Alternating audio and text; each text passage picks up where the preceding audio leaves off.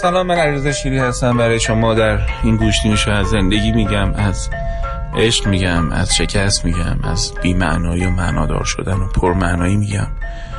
امیدوارم به دلی بشینه و جایی جایی درست ایشالله بنشینه و تأثیری بذاره.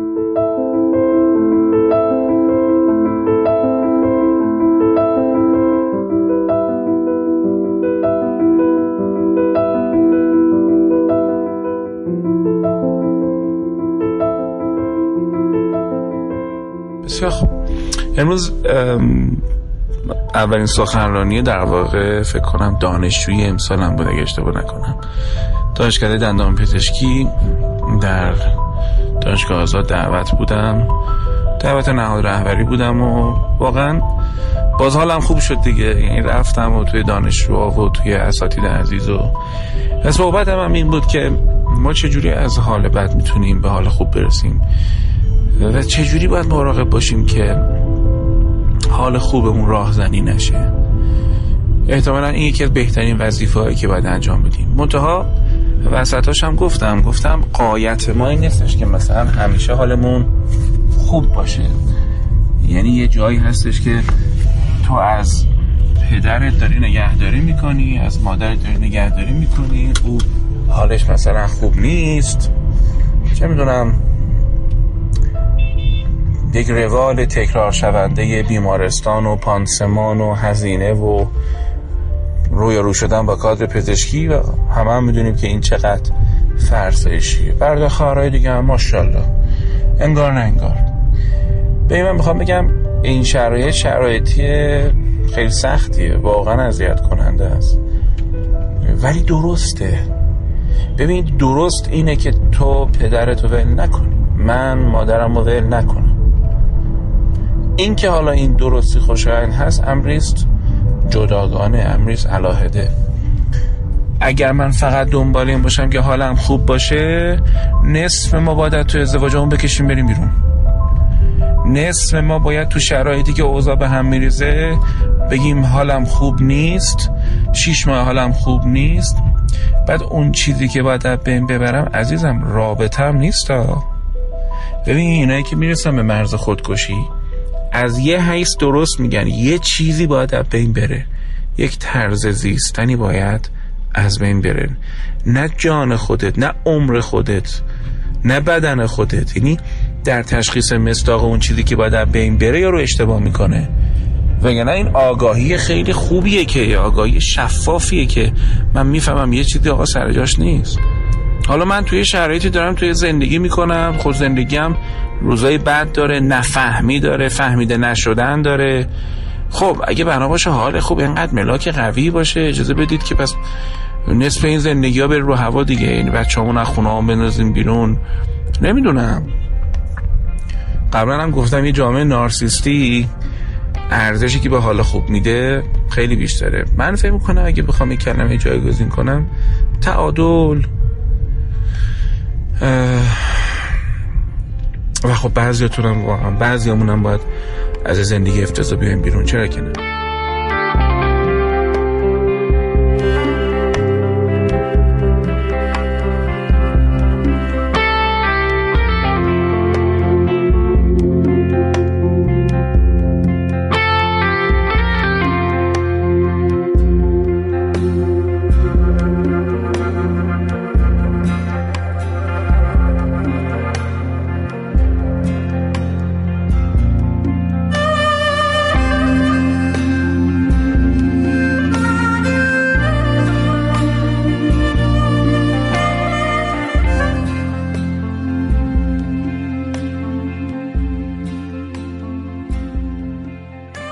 کتابی میخوندم.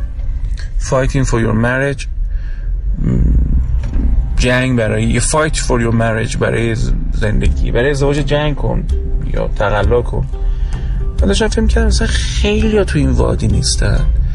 اصلا نمی‌فهمه که وقتی میگم fighting for your marriage نه اینکه بجنگی با چه می‌دونم اون زن بیچارت یا شوهر مادر مردت رازه با اون بجنگی اون چه گونه اون همینجور بدبخت داره بیجنگی تو زندگیش.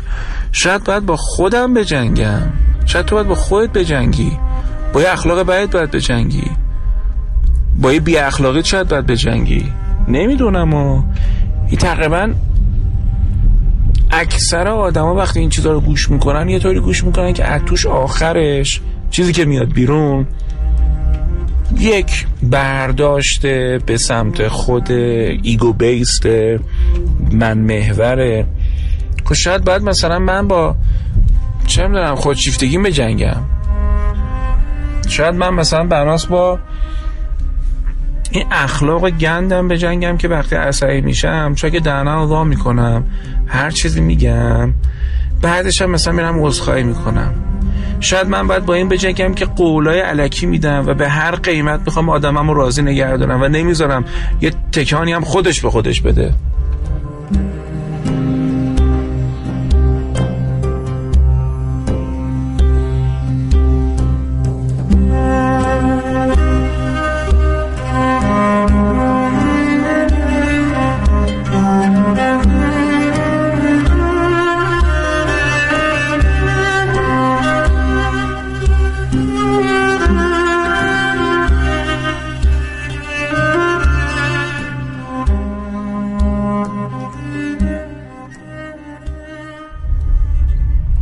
در صورت سرتون در نیرم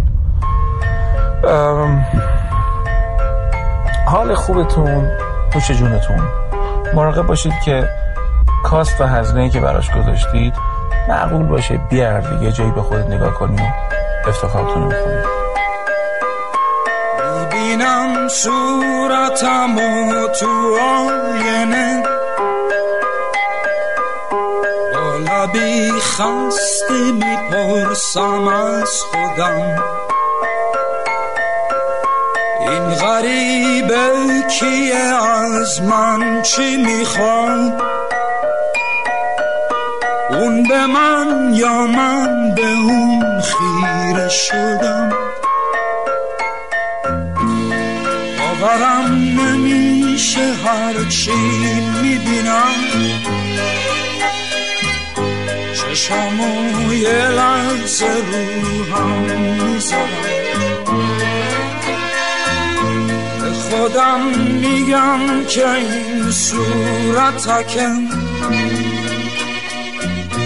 می‌تونم از صورتم فرش دارم. می‌کشم دستم و روی صورتم. هرچی باید بدونم دستم میگه. منو توی آینه نشون میده. دیگه این توی نه هیچ کس دیگه. جای پاهای تموم قصه ها رنگ غربت